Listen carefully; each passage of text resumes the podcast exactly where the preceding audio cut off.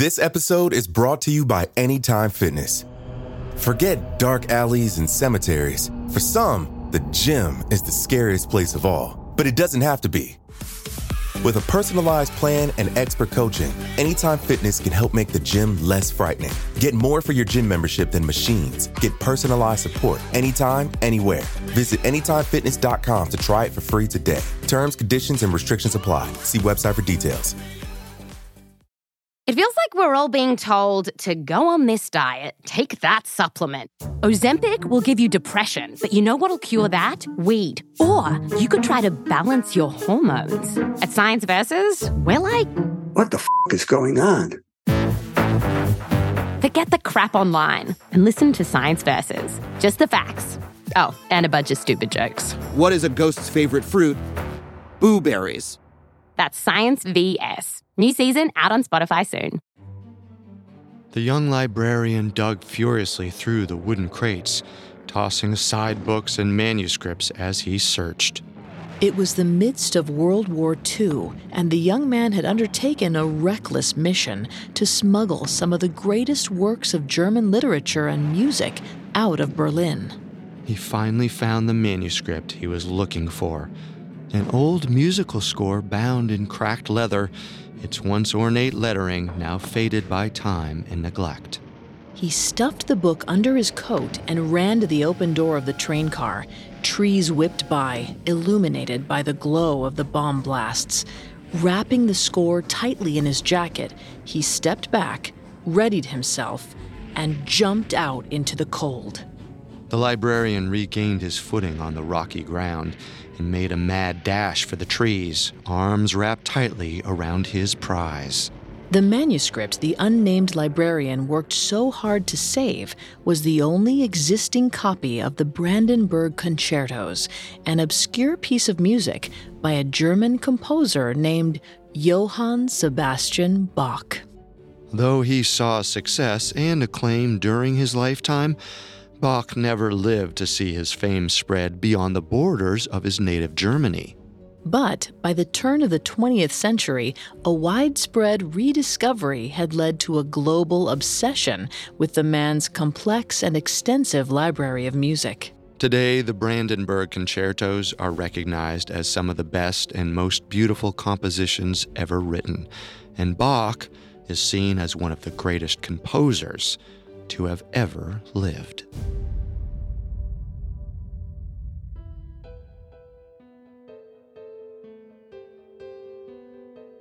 Hi, I'm Vanessa Richardson. And I'm Carter Roy. Welcome to Historical Figures, a Parcast original.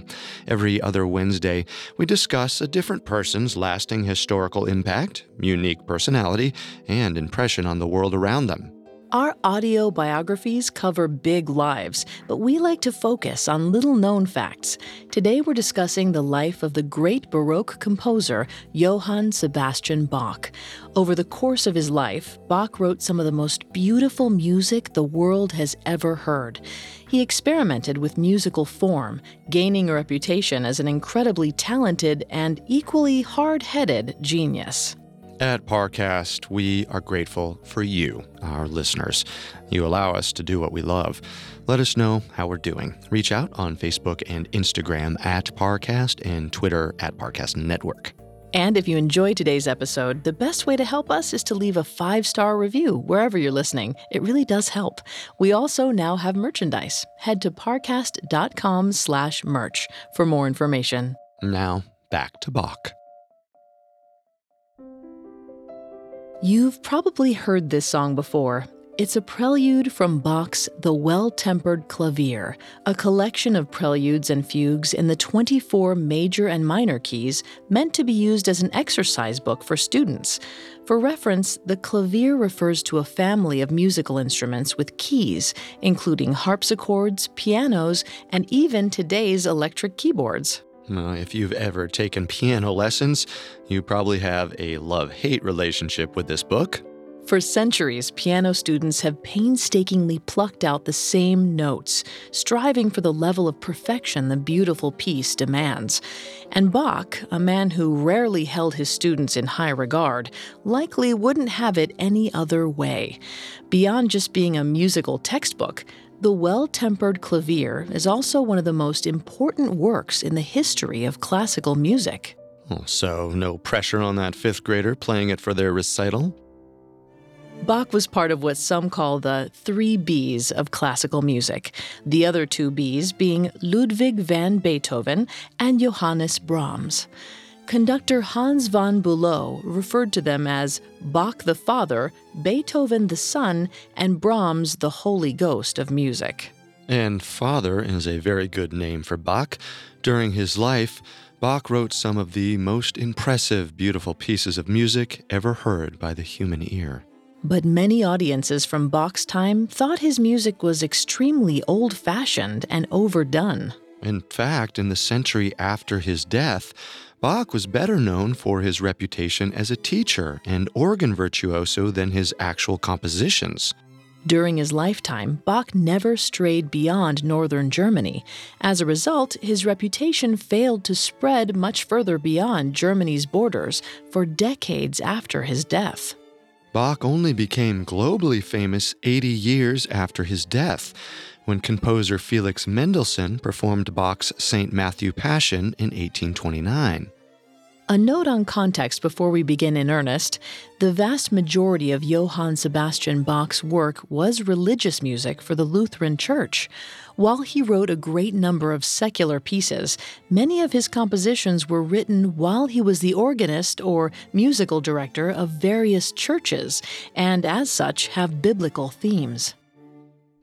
Johann Sebastian Bach was born into a musical household. His father, uncles, brothers, and cousins, many of whom shared his first name of Johann, were all skilled musicians. At any given time, you might hear Johann Ambrosius, the town piper of Eisenach, practicing his music in the attic for an upcoming celebratory performance. Other times, you could often hear one of the younger Bachs, painstakingly practicing scales on pipe and clavier and piano in various corners of the stout wooden house. Eisenach, a small town in central Germany nestled at the northern edge of the Thuringian forest, was already 600 years old by the time Johann Sebastian Bach came squalling into the world on March 31, 1685. The Bachs were the preeminent musicians in Eisenach, and their house on the Fleischergasse Road was a bustling one. As Bach grew, he was exposed to an ever changing cast of players, including family members, musical apprentices, and public officers that frequently came through the Bach house door. His father's twin brother, Christoph, was a prolific keyboard virtuoso, well known for his fantastic improvisations on organ and harpsichord. He was the organist for the nearby town of Arnstadt, and most excitingly to Bach, was a great composer. Meanwhile, his father Ambrosius was an accomplished piper and directed many of the public music performances in Eisenach. It was Ambrosius who taught Bach the violin and the basics of music theory sometime between 1689 and 1695, before the boy was even 10 years old. And his uncle Christoph introduced him to the organ during this same period. Bach showed in those early years that he had a knack for the organ, and it would become his preferred instrument for writing music. Bach's happy childhood was cut short when he was nine. His mother, Elizabeth, died in 1694 due to an unspecified illness. His father, Ambrosius, remarried in late 1694, but died just three months later in February of 1695. With no figurehead to hold the family together, the Bach children were scattered across Germany to their various relatives. Johann Sebastian Bach moved in with his older brother, who was, confusingly, named Johann Christoph. Johann Christoph was the organist at St. Michael's Church in Ohrdruf, another town about 30 miles away from Eisenach.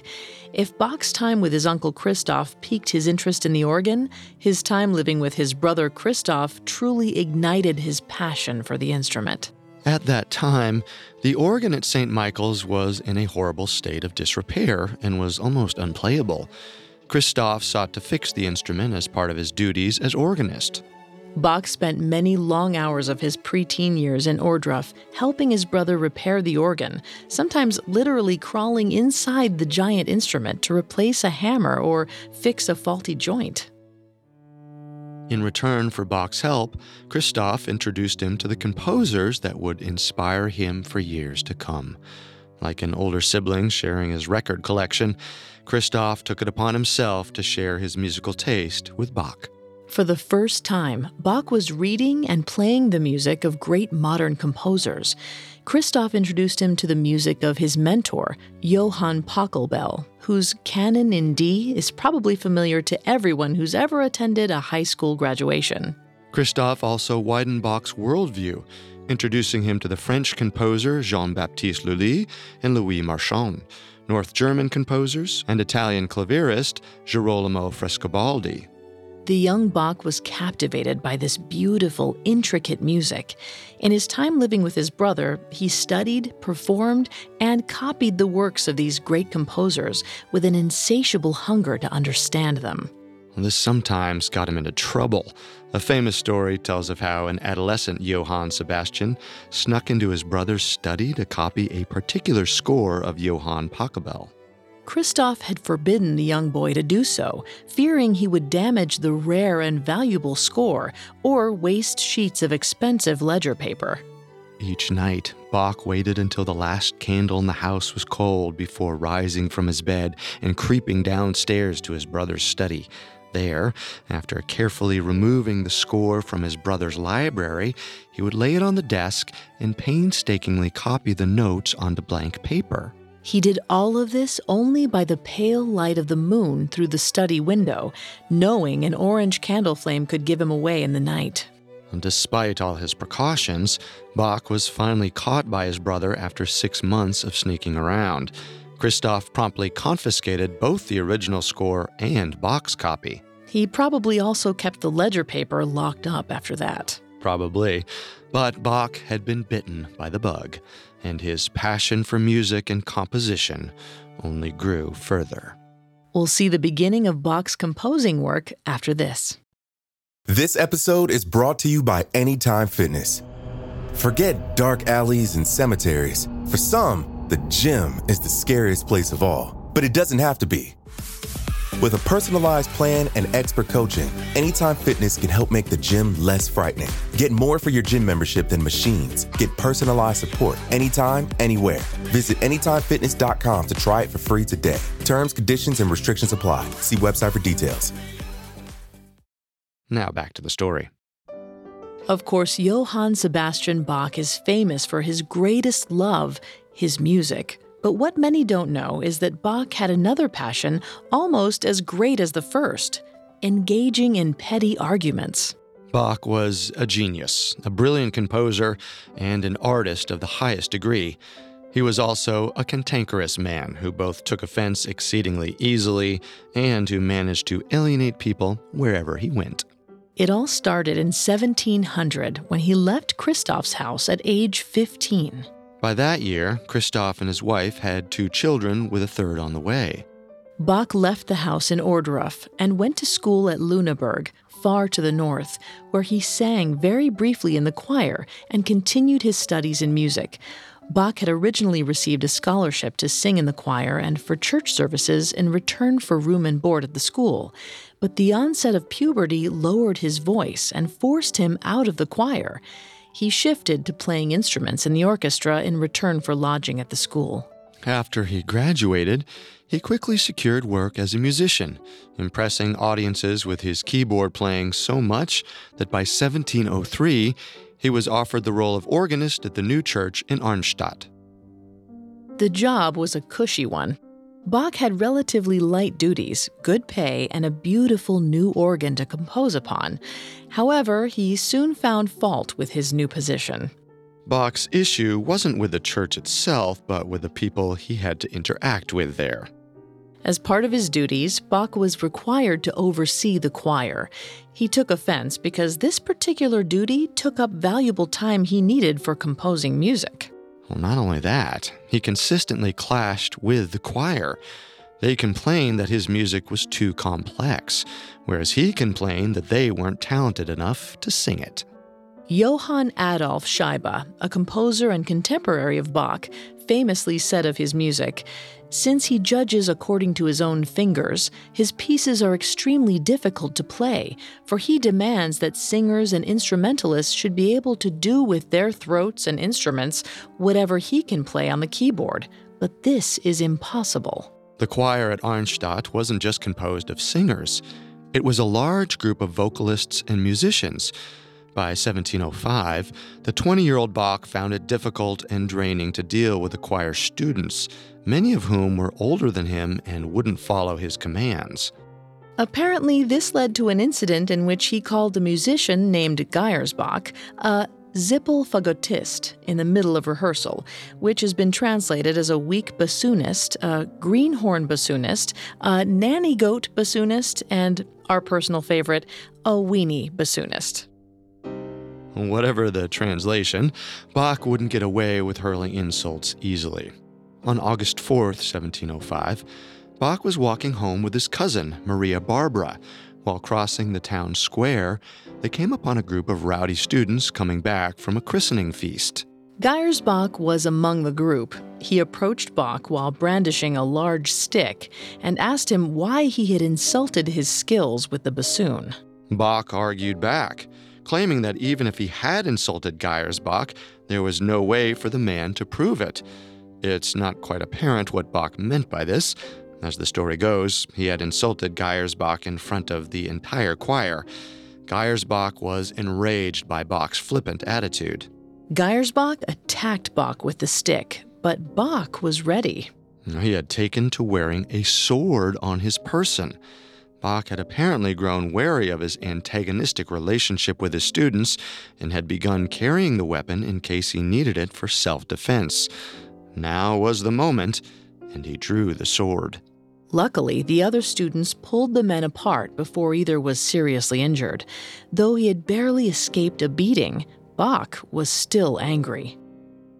He complained to the consistory, the regulatory body of church officials that ran the parish. When Bach admitted that he had, in fact, insulted Geyersbach's bassoon playing abilities, they reprimanded him, ordered him to apologize, and told him to try harder to get along with the students. No one on the disciplinary board thought to raise the issue of Bach carrying a sword to defend against attacks by his students. Maybe they were scared of him as well. Enraged by the consistory's response, Bach demanded four weeks' leave from the church. The leave was ostensibly for Bach to travel to the city of Lubeck, where he wanted to hear the great organist and composer Dietrich Buxtehude play. His four week leave ended up lasting four months. Alone, Bach walked the 280 miles from Arnstadt to Lubeck in November 1705 no doubt very happy that each footfall was taking him away from his woes at the new church. He returned the same way, walking the 280 miles back to Arnstadt and arriving in February 1706. No one quite knows what Bach was up to during his few months in Lubeck. It certainly wasn't only listening to Buxtehude. The composer had finished his performances by December 20th, 1705. Bach was most likely looking for a new job. In fact, he left Arnstadt and the troublesome choir behind in 1707 for a better paying position at the Blasius Church in Mulhausen. As part of his job application, he was required to submit an Easter cantata, which is evidence that he was already beginning to be known for his compositions. A cantata is a vocal composition with instrumental accompaniment. They often involve a choir and are performed in several movements. Many Baroque composers, including Bach, composed great cycles of 72 cantatas meant for performance during 72 holy occasions, Sundays, and feast days throughout the year in the Lutheran Church. 1707 was also notable for the young Bach when, at 22 years old, he married his first wife, his cousin Maria Barbara. Bach and Maria would have seven children together, two of whom became composers and musicians as well. But just as he had in Arnstadt, Bach found opposition to his music. The congregation found it too complex and grandiose, as opposed to the more melodic music that was gaining popularity at the time. By 1708, he moved again, this time to the city of Weimar.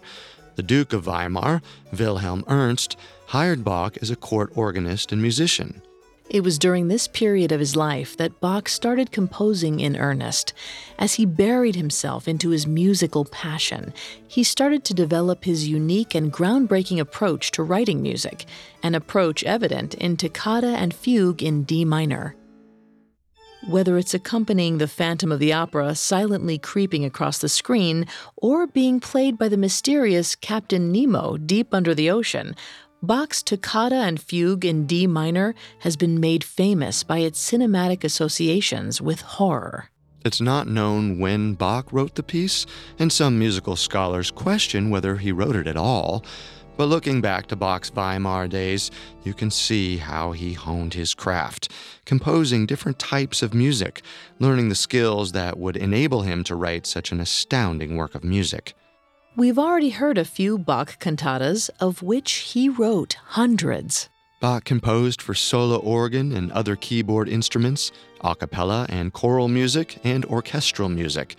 Much of his orchestral and chamber music was written for solo instruments, like his violin concertos and cello suites, or duos or small ensembles of musicians. Bach, cantankerous as he was, was actually a musical innovator. Bach commonly wrote four part harmonies, which were popular at the time, but where many sought to make pleasant chords, Bach enjoyed experimenting, often adding surprising dissonant chords. He also wrote pieces with modulations, meaning that he would change the key throughout the piece. Many instruments in the Baroque period were incapable of changing keys without halting the music and retuning. One of Bach's passion projects throughout his life was tinkering with and tempering keyboards to allow for a greater range of modulation within a piece without having to stop and retune. Nevertheless, Bach incorporated modulation into his compositions, getting at least one complaint that he was confusing the singing with his work while he was in Arnstadt. Much like in his dealings with church authorities, Bach seemed to take delight in upsetting both the status quo and fellow musicians with his compositions. He wrote very specific ornamentation in his music, denoting exactly where singers and musicians should trill, slide, or otherwise add a flourish. Ornamentation was usually a product of improvisation and up to the performer, so this undoubtedly annoyed some musicians who felt Bach was being too controlling. Before we move on from Bach's musical style, we would be remiss in not mentioning counterpoint. Counterpoint was a popular style that characterized Baroque music. In simple terms, counterpoint is a style of music in which two or more musical parts are played independently but are interdependent on each other within the music. One example is a round, like row, row, row your boat. Each different part of Row, Row, Row Your Boat is an independent melody. However, when they're staggered at different times and melded together, it creates a more complex piece of interdependent music. From this principle, we get counterpoint. From Row, Row, Row Your Boat, we get toccata and fugue in D minor. Along with the music techniques we already mentioned, Bach's greatest musical influence was famed Italian composer and virtuoso violinist Antonio Vivaldi. Bach transcribed nine of Vivaldi's concertos during his life. This undertaking is seen by many scholars as the most important period in the development of Bach's own personal musical style. Prior to the Vivaldi transcriptions, Bach saw music as an intellectual pursuit, piecing complicated musical movements together to test the limits of the form. As we've mentioned, Bach was often derided by his audiences and previous employers for making his music too complex. Vivaldi, on the other hand, focused on musicality. In simple terms, he wanted to write music that, first and foremost, sounded beautiful. Bach's work on the transcriptions led him to blend the two styles, adding more emotional musical elements to his pieces while continuing to use complicated counterpoint. This resulted in complex but beautiful sounding pieces of music, which required both skill and emotion. We'll get back to Bach's journey through the exalted musical halls of Germany in just a moment. Now back to the story. From 1708 to 1717, Johann Sebastian Bach stayed at the court of Weimar, writing music for the Duke. During this time, he also managed to produce both the 24 preludes and fugues of his incredible work, The Well Tempered Clavier, as well as six children, four of whom survived infancy. Again, as was the case in Arnstadt, Bach was expected to take on responsibilities that were not in his job description, including directing a choir. Instead of arguing, however, Bach put his head down and did what was asked of him. He believed that his hard work would pay off with a promotion to the high paying and prestigious position of Kapellmeister or music director. His hopes were dashed in 1717 when that position was granted to the previous Kapellmeister's son. Bach was furious when an invitation arrived from his colleague, Jean Baptiste Volumier, to hear a musician play in Dresden, Germany, Bach left immediately in a huff. Jean Baptiste had his own agenda, however. He was the concertmaster to King Augustus of Saxony and was lauded for his mastery of the French musical style. But at the time, a newcomer to Dresden had stolen the king's attention. Louis Marchand, the top harpsichordist in France, was invited to play before the king. Delighted by the man's music, the king instantly offered him a position in the court, much to Jean Baptiste's chagrin. Jean Baptiste was upset. Not only had the young upstart stolen his position, Marchand was also reportedly vain, self centered, and had an ego the size of Germany. Jean Baptiste wanted Bach to join him in Dresden to challenge Marchand to see who was the better musician. Always a lover of a good feud, Bach agreed to help his friend. Jean Baptiste brought Bach to hear Marchand play at the court. Bach, who even then had a reputation among the musical community in Germany, kept his face hidden throughout the concert. The second Marchand played his final note, Bach stepped forward, revealed himself, and challenged Marchand to a piano duel. Bach wrote out the terms of the duel in a letter. They would each put together a series of musical challenges for the other, and the best musician would win. Marchand accepted the terms. What was first conceived as a small prank soon grew to royal proportions. The king got wind of the challenge and agreed to attend and pay the winner 500 thalers, a substantial sum at the time. Thalers were silver coins, and thus it's difficult to provide an exact conversion to today's German marks, but we do know that in that time period, 500 thalers would equal to a sum of at least five figures in today's currency. On the day of the duel, an audience of the Saxony elite, buzzing with excitement, assembled in the palace of the king's senior minister, General von Flemming. Bach arrived, ready to play, only to find out that Marchand was nowhere to be found. A messenger was dispatched to track down Marchand and returned a short while later to report that the great Marchand had fled back to Paris. Marchand had apparently not known who Bach was when he accepted the challenge. He'd discovered Bach's reputation just hours before the duel and had chosen to flee rather than face the humiliation of losing to Johann Sebastian Bach. The whole thing turned out rather well for Bach. Rather than participating in a duel, he ended up performing an impromptu recital in front of the most powerful men and women in Saxony. When Bach returned from this adventure in Dresden to the court at Weimar, it was with a noticeable spring in his step. While he was gone, Ernst, the Duke's nephew and political rival, had secured Bach a position as Kapellmeister to the court of Prince Leopold of Kothen. Emboldened by how well everything had gone in Dresden, Bach tendered his resignation and demanded the Duke release him from service. In response to this slight, the Duke had Bach thrown in jail. But Bach seemed to take it all in stride. He spent his 30 days in the Weimar jail writing out preludes for the organ. The Duke finally agreed to release Bach from his contract, though he made a point to warn him that he would not be providing a recommendation to whomever hired Bach next. Luckily, Bach already had a job and was now free to leave Weimar's jail for Köthen. In 1717, the court of Prince Leopold was a great place for musicians.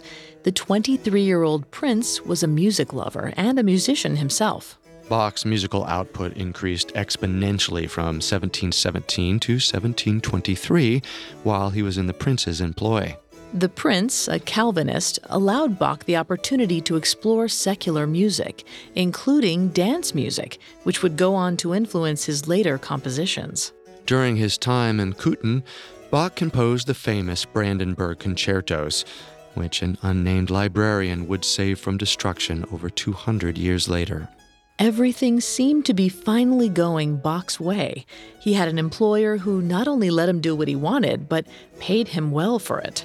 Well, best of all, there was no choir of incompetent students that Bach was expected to teach. He could devote all of his time to his own music. Over the next few years, Bach and the Prince took a number of trips to explore the hot musical destinations of Europe.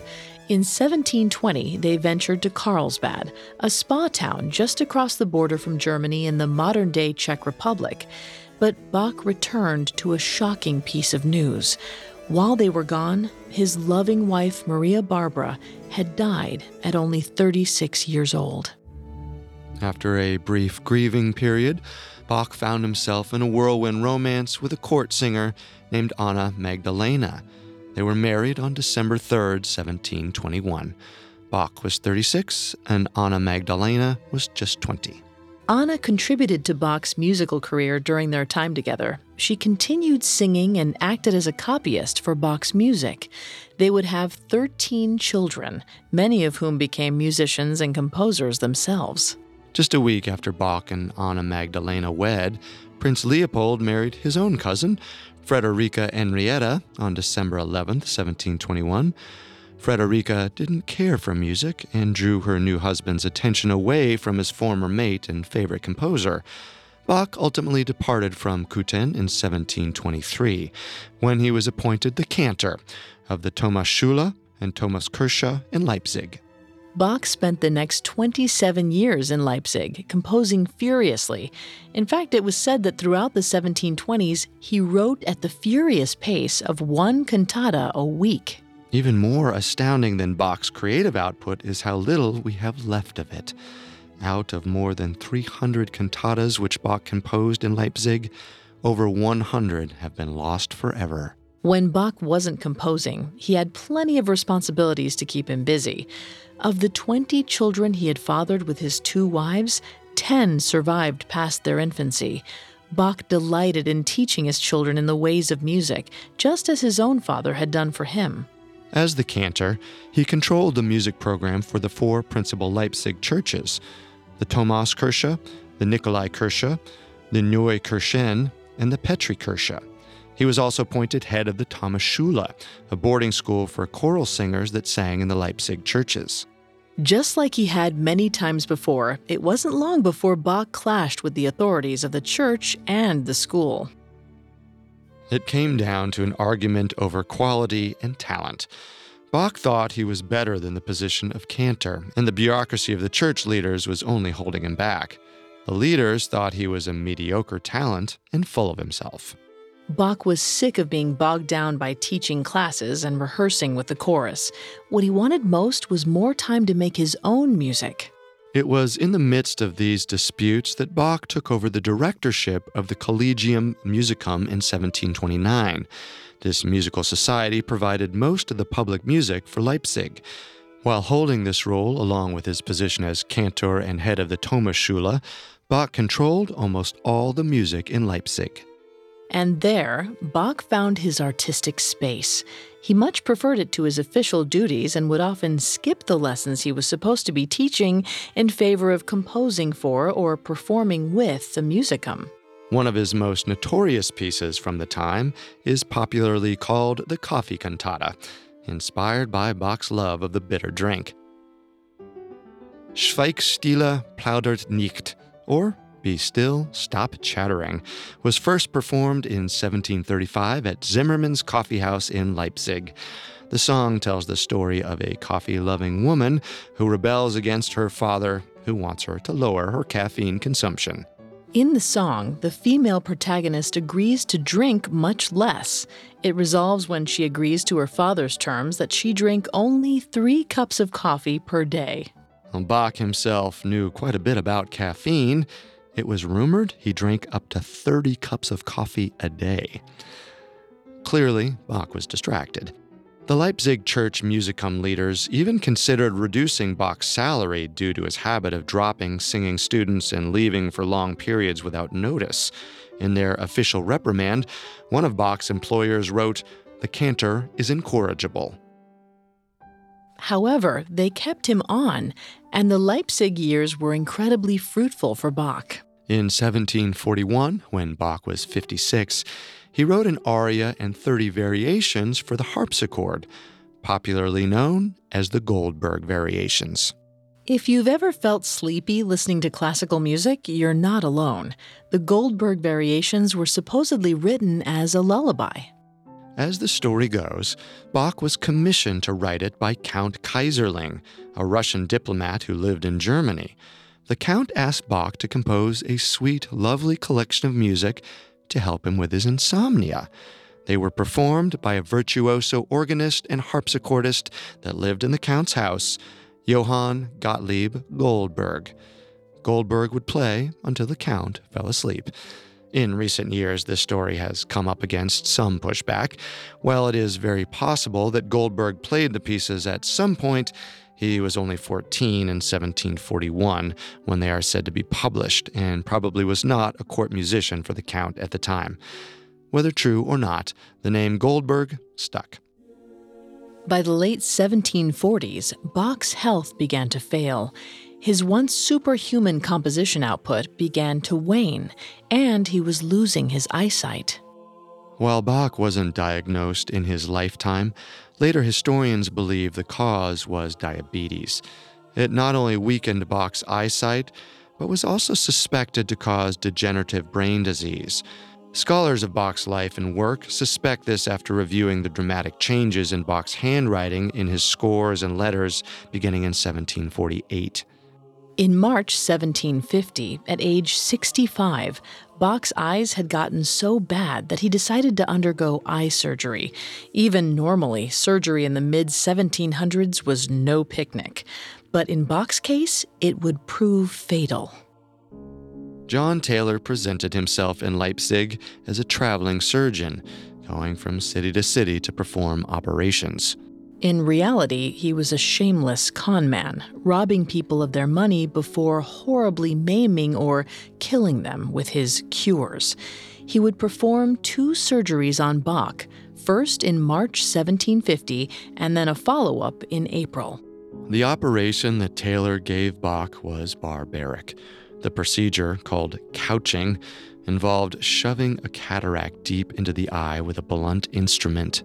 That sounds unbelievably painful. Uh, not only that, it was ineffective. To aid recovery, Taylor gave Bach eye drops that were supposed to help with healing. These drops were comprised of pigeon blood, pulverized sugar, and mercury. Not surprisingly, they only made Bach's eyes worse.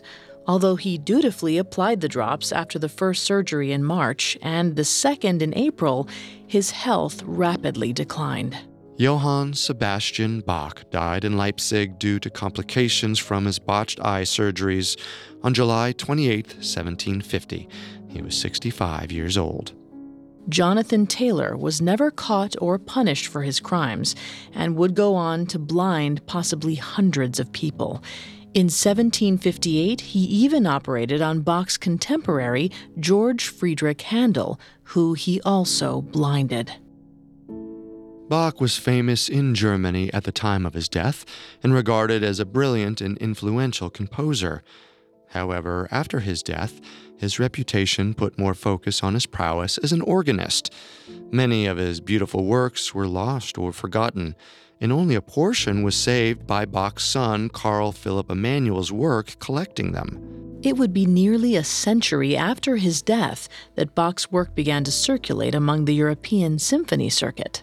By the early 1900s, Bach was one of the most popular and most beloved composers in the world, and his work is still studied and performed today.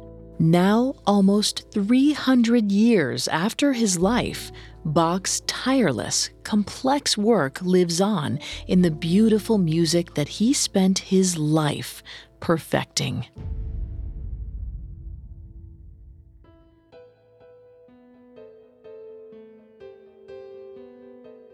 Thanks for tuning in to Historical Figures. We will be back in two weeks with a new episode. You can find all previous episodes of Historical Figures, as well as all of Parcast's other shows, on Spotify and anywhere else you listen to podcasts. Several of you have asked how to help us. If you enjoy the show, the best way to help is to leave a five star review. And don't forget to follow us on Facebook and Instagram at Parcast and Twitter at Parcast Network. We'll see you next time. Historical Figures was created by Max Cutler. It is a production of Cutler Media and is part of the Parcast network. It's produced by Max and Ron Cutler, sound design by David Turk, with production assistance by Ron Shapiro and Paul Liebeskind. Additional production assistance by Maggie Admire and Carly Madden. Historical Figures is written by Molly Quinlan and stars Vanessa Richardson and Carter Roy.